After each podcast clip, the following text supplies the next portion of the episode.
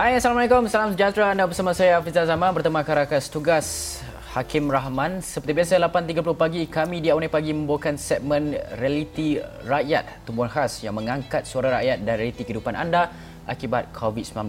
Perintah Kawalan Pergerakan Mac lalu yang antara lain kesannya menyebabkan kadar pengangguran yang semakin meningkat dan terbaru data daripada Jabatan Perangkat Malaysia kadar pengangguran di Malaysia meningkat kepada 5.3% pada Mei tahun ini berbanding 5% pada bulan sebelumnya dan dalam masa yang sama masalah ini dilihat sebagai uh, peluang kepada mereka yang sedang mencari pekerjaan untuk menimbang uh, peluang menjadi usahawan Ya, dan dalam segmen Realiti Rakyat di Awani Pagi hari ini kami bawakan salah satu produk keusahawanan yang tidak kurang memberikan pulangan yang uh, lumayan yang mungkin dapat memberikan idea kepada anda di luar sana yang masih lagi uh, tercari-cari peluang-peluang yang ada. Dengan itu, Realiti Rakyat di Awani Pagi bermula sekarang.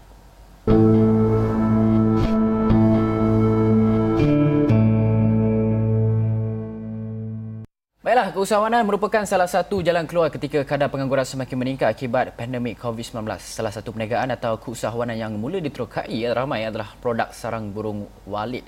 Sarang burung walid bersih atau dipanggil RCEBN, sarang, bur, uh, sarang burung walid belum bersih RUCEBN dan produk tambah nilai berasaskan burung itu merupakan satu produk yang sememangnya mendapat permintaan tinggi di China yang mana negara kita kini adalah pengeksport kedua terbesar selepas Indonesia. Mhm. Dan perkembangan teknologi dan industri pada hari ini juga telah menggunakan sarang burung walid dalam uh, menghasilkan produk-produk seperti uh, kosmetik berasaskan sarang burung walid dan juga sebagai uh, produk makanan tambahan. Dan kita nak bercakap mengenai potensi tersembunyi uh, sarang burung walid ini kita bersama dengan dua tetamu jemputan uh, yang arif mengenai perkara ini. Yang pertama iaitu kita ucapkan terima kasih dan selamat datang kepada Dr. Wan Khairi Wan Ibrahim.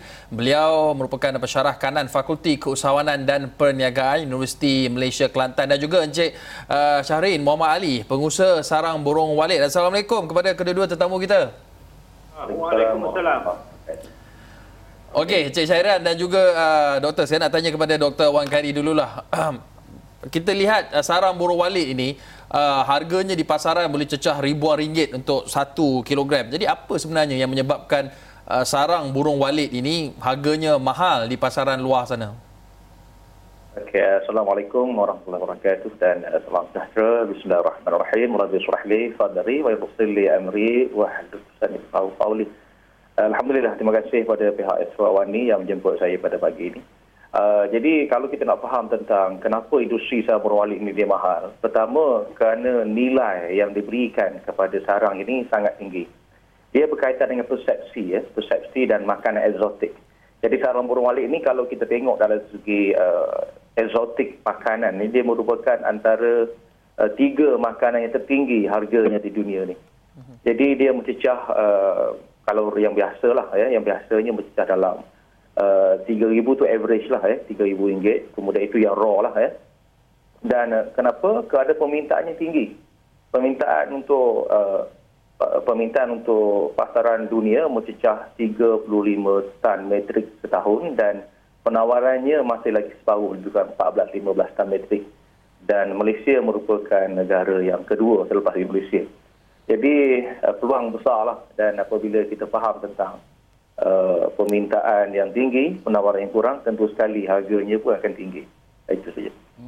Uh, doktor, Ya. Apa yang menyebabkan permintaannya tinggi? Mungkin ada khasiat-khasiat tertentu dalam uh, sarang burung walid ni, Doktor? Uh, ya, tentu. Tentu sekali. Ada khasiat. Dia dia berkaitan persepsi. Ya.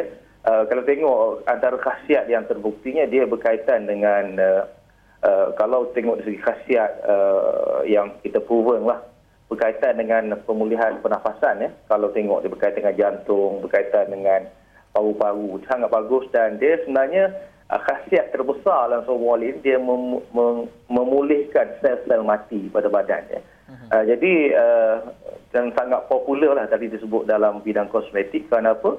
Uh, sebab dia boleh menjadikan awet muda dan sebagainya. Jadi sebut awet muda cantik ni memang yang memang kalau kita nak jual produk, nak buat apa produk, kita sebut cantik, awet muda memang meletuplah produk tu. Baru lima minit kita interview ni dah berjaya mempengaruhi saya untuk beli produk berdasarkan sarang burung walid. Tapi dalam masa sama, doktor, saya nak juga bercakap dengan Cik Syahiran. Uh, Uh, kita dengar uh, industri ini orang kata promising lah profit dia dan juga dari segi khasiat kesihatannya baik untuk tubuh badan kita. Tapi macam mana Cik Syairan kita nak mulakan mungkin boleh kongsi pengalaman Cik Syairan uh, memulakan perniagaan atau perusahaan sarang burung walid ni dan uh, apa apa cabarannya? Uh, Okey, uh, Assalamualaikum. Uh, terima kasih kepada Asra Awani 501 dan juga Dr. Wan Khairi kerana memberi peluang saya sebagai pengalaman saya dalam uh, perusahaan industri Walid. Jadi uh, saya mula mem- dalam perusahaan industri Walid ini selama 10 tahun iaitu dalam 2010 dan uh, ianya saya mendapat inspirasi daripada kebanyakannya daripada kawan-kawan Tionghoa dan juga kawan-kawan Melayu uh, di mana saya mendapat uh, idea idea dan juga sedikit banyak pengalaman daripada mereka. Yang uh, kita ketahui uh, perusahaan ini dimonopoli oleh uh, bangsa Tionghoa kaum Tionghoa. Jadi dengan uh, sedikit modal dan uh, kebetulan dengan saya ada uh, bangunan rumah kedai jadi saya telah convert dan uh, tingkat atas menjadi sebuah sarang burung waling. Hmm. Uh, dan uh, pada permulaannya saya dengan kurangnya ilmu saya telah uh, uh, pada tiga tahun pertama ianya memberi hasil yang agak kurang kerana ilmu uh, tidak berapa banyak. Jadi selepas pada itu uh, saya mendapat lebih kurang uh, kurang pada uh, setengah uh, kilo. Habis itu saya telah apa ni uh, uh, memperbaikikan lagi uh, uh, rumah burung walik saya itu selepas tiga tahun ke atas ia uh, meningkat meningkat meningkat lagi. Uh, uh, uh, pendapatan. Uh, Encik, Encik Syairin, kalau kalau kita nak menggalakkan orang ramai untuk uh, memasuki bidang keusahawanan dan uh, selalunya kalau mereka yang mahu memasuki bidang keusahawanan mereka akan melihat kepada pelbagai aspek dan salah satunya adalah mengenai keuntungan. Dan kalau Encik Syahirin tidak keberatan untuk berkongsikan uh, sejak daripada 10 tahun lepas Encik Syahirin uh, perniagaan mungkin uh, minimum keuntungan yang boleh dicapai dan juga maksimum keuntungan yang boleh dicapai uh, mengikut uh, uh, secara bulanan? Uh, kalau mengikut uh, uh, bagi saya tempat saya ni adalah di di dalam bandar. Jadi uh, di sini uh, uh, saya boleh katakan kuranglah sikit pendapatannya tapi di di di luar bandar di tempat habitat yang burung banyak tentunya ia mendatangkan uh, banyak pulangan perolehan daripada burung alik tersebut. Uh, bagi saya uh, ianya agak uh, lumayan jika betul-betul burung uh, telah masuk ke dalam rumah wali kita dan menginap dan bersarang. Jadi uh, pengalaman saya ini saya boleh katakan ianya uh, selepas pada tiga tahun biasanya dia akan meningkat. Uh, pada masa sekarang uh, harga burung wali uh, sekitar antara 2,500 hingga 4,000 lebih. Mungkin mencicak pada 5,000 satu kilo. Bergantung pada grade-grade-nya lah. Hmm. Ia mempunyai grade A, B, C dan A. Hmm. Okey, uh, saya nak kembali kepada Dr. Wan Khairi. Uh, doktor sebelum ni ada kongsikan kepada saya gambar uh, uh, sarang burung itu. Uh, harganya 4,300 sekilogram. Hmm. Itu dan harganya bergantunglah seperti yang disebutkan oleh Encik Syarin tadi bergantung kepada kualiti dan grade-nya. Uh, tapi dalam masa sama, doktor, kita lihat ini satu industri yang orang kata eh lumayan sebenarnya ni. Tetapi ada tak uh, macam mungkin di peringkat universiti ataupun mungkin daripada kumpulan-kumpulan yang uh, digerakkan oleh doktor sendiri untuk memberikan uh, mungkin nasihat, panduan ataupun mentorship punya program untuk mereka yang nak menceburkan diri dalam uh, bidang keusahawanan terutamanya melibatkan sarang burung walid ini adakah mereka perlu bermula dengan modal besar nak kena ada rumah sarang burung itu sendiri ataupun secara kecil-kecilan boleh dimulakan kasih. Uh, sarang burung walid ini dia ada sejarah panjang ya kalau kita nak ceritalah pelibatan awal kita orang uh, di di Semenanjung ni bermula secara senyap-senyap rahsia pada kita 1980-an. Eh. Uh, jadi itu rahsia-rahsia lah, senyap-senyap. Dan kita ni hanya mula sedar dia jadi macam satu. Sebenarnya burung walik ni merupakan salah satu dipanggil SKB, eh, sumber kekayaan baharu negara. Pada tahun 2018, kerajaan telah musyawarahkan lima sumber kekayaan baru negara. Antara yang disebutkan adalah uh, Musang King, Herba, Tenusu, uh, kemudian uh, Durian, eh, Durian Musang King dah sebut dah. Kemudian sarang burung walik. Ya. Uh, jadi, uh, kelapa satu lagi, kelapa. Ya. Kelapa, Musang King, uh, Tenusu, Herba dan sarang burung walik. Ya. Jadi sarang burung walik ini sebenarnya uh, memang kerajaan uh, sendiri ada ada ada satu department lah eh uh, dulu pada sebelum sebelum tahun 2010 uh, Burung Walik ini di bawah Jabatan Perhilitan ya hmm. tetapi setelah uh, kerajaan mengeluarkan sarang bur, uh, Burung Walik ini daripada senaran hidupan dia maka ia telah diselia oleh Jabatan Veterina maka yang menguruskan uh, training dan sebagainya sebenarnya Jabatan Veterina di samping itu juga uh, memang di UMK sendiri kami uh, menyediakan uh, training lah ya, dan banyak training-training yang dianjurkan oleh pihak swasta dan uh, saya sendiri pun menganjurkan training dan saya sendiri pun ada menerbitkan satu buku ya, buku uh, strategi pengurusan rumah burung walid ya. Uh, jadi buku ni uh, dijual oleh UMK Press ya. Jadi dalam buku ini dinyatakan tentang bagaimana cara-cara nak membina rumah murung walid dan strategi bagaimana nak uh, berjaya dalam rumah murung walid. Jadi uh, kerana pada peringkat awal ilmu ni rahsia, ya. rahsia peringkat awal, ya. ilmu ni rahsia. Dan apabila kita dapat explore, kita dapat keluarkan uh, kefahaman tentang betapa dulu memang memang memang kalau nak melabur rumah murung walid tak ada 500 ribu tak boleh. Ya. Mm. RM500,000 dulu, RM500,000, RM200,000.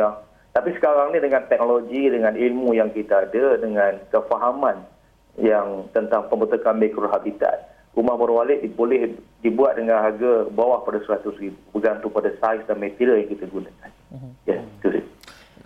Cik, Cik Syahin, uh, Cik Syarin, Syahin pula maaf. Uh, pada awalnya, uh, berapa Cik Syahiran pada awalnya berapa modal permulaan? Mungkin Cik, Cik Syahiran berada di kawasan yang agak bandar sikit. Uh, tapi berapa modal permulaan? Mungkin boleh kongsikan uh, apa ni saat-saat memulakan perniagaan itu uh, dari segi modalnya dari segi mendapatkan materialnya. Macam mana kita nak orang kata apa menjemput burung walid tu untuk bersarang di tempat yang kita sediakan? Okey. Uh, oleh kerana saya dah dia ada rumah kedai cuma saya uh, perlu uh, convertkan rumah tersebut tingkat atas menjadikan sarang burung walid jadi uh, pada permulaannya saya hampir uh, habis dalam 35,000 untuk satu floor uh, yang bersaiz dalam lebih kurang uh, 30 uh, uh, 40 kali 80. Mm-hmm. Jadi uh, saya perlukan uh, mengadakan uh, di dalamnya pengubahsuaian yang yang sama dengan uh, seperti habitat burung walik di dalam gua. Jadi saya terpaksa adakan uh, sistem audio yang baik. Uh, saya perlu tahu tentang laluan-laluan burung masuk. Uh, saya perlu adakan uh, apa ni maintain suhu dan uh, humidity iaitu ke- kelembapan di dalam uh, rumah tersebut dan juga saya perlukan ada uh, aroma yang bersesuaian untuk rumah burung itu pada permulaannya dan ianya uh, lebih kurang kosnya macam saya katakan tadi saya telah habis dalam 35 ribu Mungkin oleh kerana bangunan telah dia ada untuk buat uh, pengubah. Hmm. Kalau Cik Syairan mungkin boleh imbas kembali uh, 10 tahun lalu dengan bermodalkan RM30,000 tu uh, dalam tempoh berapa lama Cik Syairan mungkin uh, dapat uh, kongsikan kepada kami semua dapat balik pulangan modal tu dan keuntungannya secara umumnya lah. Uh, sebenarnya ia bergantung kepada uh, burung sarang burung yang dapat kita keluarkan. Tetapi bagi saya, saya uh, kira-kira lebih kurang uh, lima tahun, kurang pada lima tahun saya telah uh, dapat pulangan balik sebab uh, ianya di bandar. Jika jika di di di, di pendalaman di, di luar bandar, uh, uh, mungkin saya boleh katakan kurang daripada dua tahun ataupun mungkin setahun ia akan dapat pulangan I mean, uh, modal yang dikeluarkan.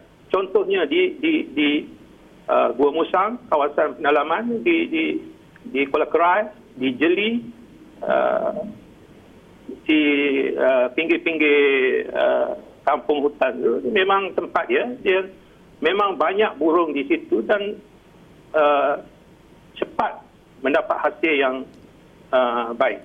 Hmm.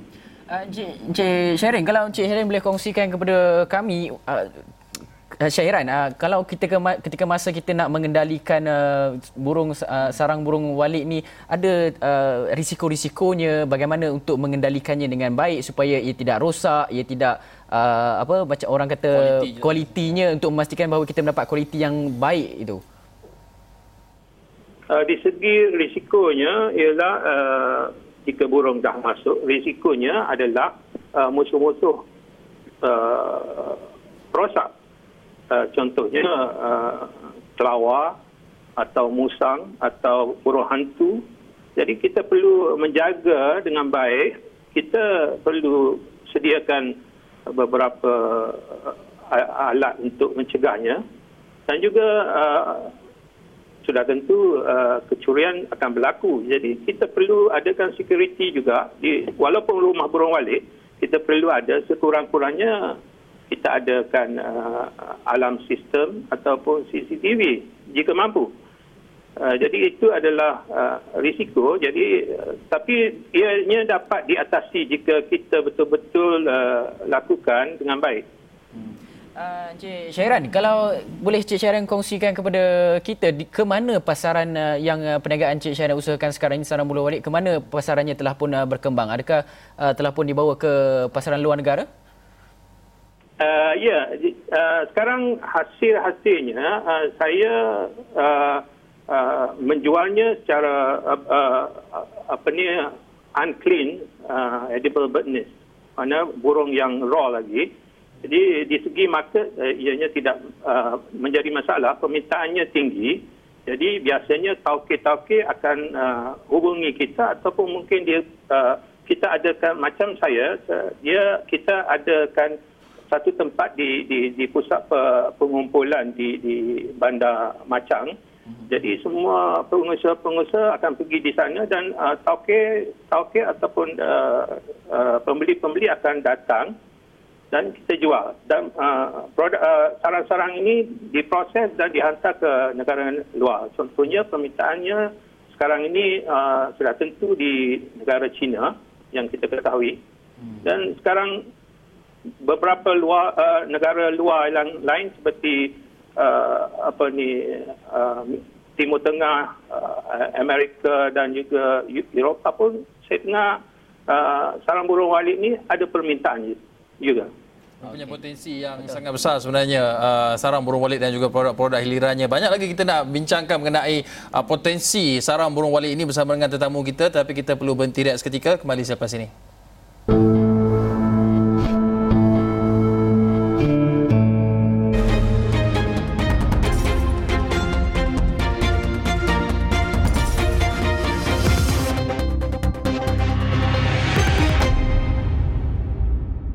Bertemu kembali dalam uh, Pagi, segmen Realiti Rakyat. Kita bercakap uh, soal potensi tersembunyi sarang burung walit. Uh, dan saya nak terus saja kepada Dr. Wan Khairi. Doktor, kalau kita lihat uh, dengan apa yang dikongsikan oleh Encik Syairan tadi memerlukan dengan sistem audio yang baik dalam uh, sarang burung itu, ada security, ada soal keselamatan, menjaga kualiti uh, sarang burung, burung walit itu sendiri. Uh, bagaimana uh, doktor melihat ekosistem ataupun support system yang uh, kita ada ketika ini bagi membolehkan lebih ramai lagi uh, mereka di luar sana mencuburi bidang keusahawanan uh, sarang burung walit ini. Kerana ialah orang kata apa high risk high return kan? Hmm. tapi apa yang boleh kita bantu mereka ini di luar sana? Adakah ekosistem kita mencukupi dari segi bantuan latihan uh, pembiayaan memulakan perniagaan? Uh, sini apabila kita melihat uh, sebenarnya veterina memainkan peranan yang sangat baik di negara kita ni. Kalau kita compare dengan negara Indonesia, walaupun mereka negara Indonesia menjadi pengeluar utama sebab dia lebih awal ni, cebur industri ni. Tetapi di Malaysia, uh, kita tengok kerajaan memang memainkan peranan yang sangat advance. Ya, kita ada satu standard kita sendiri dan uh, memang ekosistem kita menyokong apa yang ada sekarang. Uh, cuma kesedaran kita bermusim. Sedaran orang kita bermusim. Ya. Uh, contoh sekarang ni apabila contohnya dua hari lepas ada uh, satu majlis uh, tanda tangan MOU dengan sebuah syarikat negara China untuk penghantaran raw unclean nest, uh, maka dia meletup balik. Dia macam bermusim. Sebenarnya kita negara Asia ataupun uh, sarang burung ini perlu kita ingat hanya ada di Asia Tenggara. Jadi uh, hanya ada di Asia Tenggara. Ya, banyak-banyak dunia ini, luasnya dunia ini hanya ada di Asia Tenggara. Dan Malaysia merupakan potensi mempunyai potensi sangat besar uh, untuk ceburi industri ini. Jadi uh, uh, sepanjang tahun bermula pada tahun 2000 bermula tahun 2000 2002 ya 2002 hingga sekarang memang Uh, sentiasa ada kursus-kursus yang dijalankan oleh kerajaan. Saya ambil contoh veterina lah sebab veterina selalu juga jemput saya untuk uh, bagi ceramah berkaitan dengan MyGap, ya, uh, GHP, Good Husband and Practice berkaitan dengan uh, bagaimana perundangan, ya, perundangan. Di Malaysia kita ada satu satu garis panduan 1GP, ya, 1GP yang diwujudkan pada tahun 2011, ya.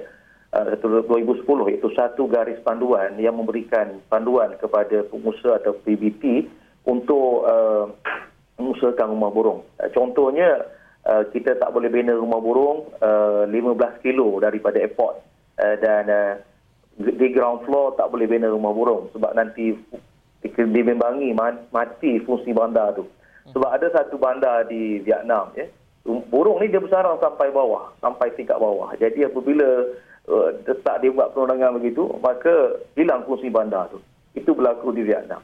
Dan uh, kalau tuan-tuan tengok ada satu hotel di Patani, CS Patani Hotel, ya, uh, dia ada satu rumah burung juga saja yang bersarang hingga basement. Ini antara perkara yang menarik lah. Ya. Jadi uh, uh, bagi saya uh, usahawan yang yang kalau berminat dalam bidang ini rebutlah peluang ini. Sama sekali golongan yang berada di kawasan-kawasan yang merupakan mikro habitat walid yang merupakan population walik yang ada population walik yang tinggi, kawasan makanan walik. Jadi uh, kalau tak ambil puan ni rugilah eh, sebab kita sudah berada di atas satu longgokan emas dan tunggu kita ambil saja emas itu. Doktor, boleh kongsikan di lokasi-lokasi ataupun kriteria lokasi bagaimana yang uh, memungkinkan uh, sarang burung walik ini dibina? Mungkin okay. ada kriterianya di kawasan okay. kampung luar bandar ke? Okey, betul. Uh, saya suka beritahu, perkara ini saya sering sebut dalam training-training saya. Uh, contohnya training yang saya akan adakan di Belaga pada 8-8 nanti. Akan satu training saya akan buat di Belaga. Dan perkara yang sama saya sebut di Belaga Sarawak. Ya. Antara uh, perkara yang kita nyatakan, pertama ialah melibatkan tiga kepulauan asas kepada benda hidup. Itu makanan, pasangan, tempat tinggal. Jadi makanan burung walik ini serangga kecil yang terbang. Ya. Serangga kecil yang terbang. Yang hidup lah maknanya. Yang terbang. Jadi serangga kecil yang terbang ini mesti ada sepanjang tahun. Jadi apakah uh, elemen ataupun yang menjadikan serangga ini sentiasa ada? Maka kita tengok maka dia datang daripada pokok-pokok yang berbunga sepanjang tahun. Pokok-pokok yang berbunga sepanjang tahun ini adanya banyak ada di kawasan-kawasan pinggir hutan. Dan hutan bagaimana? Kebanyakan hutan yang sustain, hutan yang uh, yang yang tak ditebang ya. Uh, maka contohnya pokok kelapa sawit dan sebagainya ada ada serangga-serangga ini. Jadi di kawasan-kawasan ladang, di kawasan-kawasan pinggir hutan merupakan potensi yang sangat besar untuk kita bina rumah burung. Itu makanan. Pasangan itu suara, suara, suara burung walik. Pernah dengar suara walik bunyi macam mana? Tak tahulah macam mana bunyi suara walik. Suara dia macam ya. Jadi suara walik ni uh, suara yang yang yang dihasilkan oleh pasangan dia dan dia berdaya, dan kita gantikan suara ini dengan speaker ya, speaker ataupun audio system dan tempat tinggal yang kita bina rumah tu tempat tinggal. Jadi cukuplah tiga kepulauan asas benda hidup, makanan, pasangan, tempat tinggal. Jadi apabila kita sediakan tiga perkara ini, maka tak ada alasan untuk burung tak masuk. InsyaAllah burung masuk. Ah. J, J, J uh, Syairan, kalau tadi uh, Dr. Wakari ada menyatakan bahawa uh, untuk membina sebuah ekosistem perniagaan yang baik, uh, uh, banyak perkara yang perlu dilakukan. Tapi kita nak dengar sendiri daripada pandangan uh, uh, usahawan sendiri, apa perkara-perkara yang mungkin uh, perlu kita lakukan dalam usaha untuk memastikan bahawa perniagaan uh, sarang burung walik ini dapat membantu usahawannya dan dalam masa yang sama meramaikan lagi usahawan dalam bidang tersebut. Apa perkara yang mungkin diperlukan usahawan sarang burung walik ketika ini? contoh bagi saya, uh, pengalaman saya sendiri, uh, saya bersyukur uh, Alhamdulillah kepada uh, veterin, veterina terutamanya dan juga beberapa penceramah termasuklah uh, Dr. Wan sendiri yang saya hadir ceramah-ceramahnya dan veterina membuat uh, apa ni bengkel-bengkel jadi daripada situ saya mendapat uh, ilmu untuk uh, memperkulitkan lagi rumah walid saya dari masa ke semasa. Jadi saya syorkan uh, untuk uh, untuk uh, apa ni uh, usahakan ni kita perlu ilmu. Jadi saya dengan ada ilmu itu dapat bina rumah walid yang perfect. Bermaknanya uh, rumah walid itu kita buat uh, dalam masa yang singkat ianya dihuni oleh burung walid. Ini satu uh, perkara yang baik. Tapi kita nak tunjukkan kepada penonton di luar sana. Mungkin kita hanya mendengar saja sebelum ini apa tu sarang burung walid tu sini. Kita nak lihat gambar ini adalah salah satu contoh yang tadi video kita tunjukkan adalah produk yang sudah pun melalui proses-proses dibersihkan hmm. uh, untuk dipasarkan. Tapi kita nak lihat gambarnya. Ini gambarnya kita lihat gambar sarang ah inilah uh, gambar sarang burung walid yang telah pun dikutip uh, dalam rumah sarang burung walit yang dibina oleh usahawan. Yang tadi gelap tu itu dalam dalam sarang burung walit itu perlu gelap bagi menggambarkan keadaan seperti dalam gua dan seperti disebutkan oleh uh, Dr. Wan Khairi juga tadi. Uh, dia ada beberapa kriteria lah. Hmm. uh, kena audionya bunyi pasangan. Tapi sampai sekarang saya masih lagi tak tahu macam mana bunyi sarang apa burung walit tapi apa pun terima kasih kepada kedua-dua tetamu kita Terima kasih kepada Dr. Wan Khairi Wan Ibrahim, pensyarah kanan Fakulti Keusahawanan dan Perniagaan Universiti Malaysia Kelantan yang uh, saya kira uh, banyak berbakti dalam membantu mem- menaikkan industri sarang burung walit ini dengan buku. Sebenarnya PhD doktor pun dalam uh, berkaitan dengan sarang burung walit. Terima kasih doktor dan juga kepada Tik Syahiran Muhammad Ali, pengusaha sarang burung walit uh, antara contoh sukses uh, story ataupun uh, bagaimana uh, sarang burung walit ini berjaya uh, menambah pendapatan dan juga uh, membuka ruang-ruang pekerjaan dan juga keusahawanan. Terima kasih kepada kedua-dua tetamu kita di atas perkongsian yang diberikan. Baik, sekian saja awal ni pagi segmen Realiti Rakyat. Saya Hakim Rahman. Saya Hafiz Zaman. Assalamualaikum. Salam sejahtera.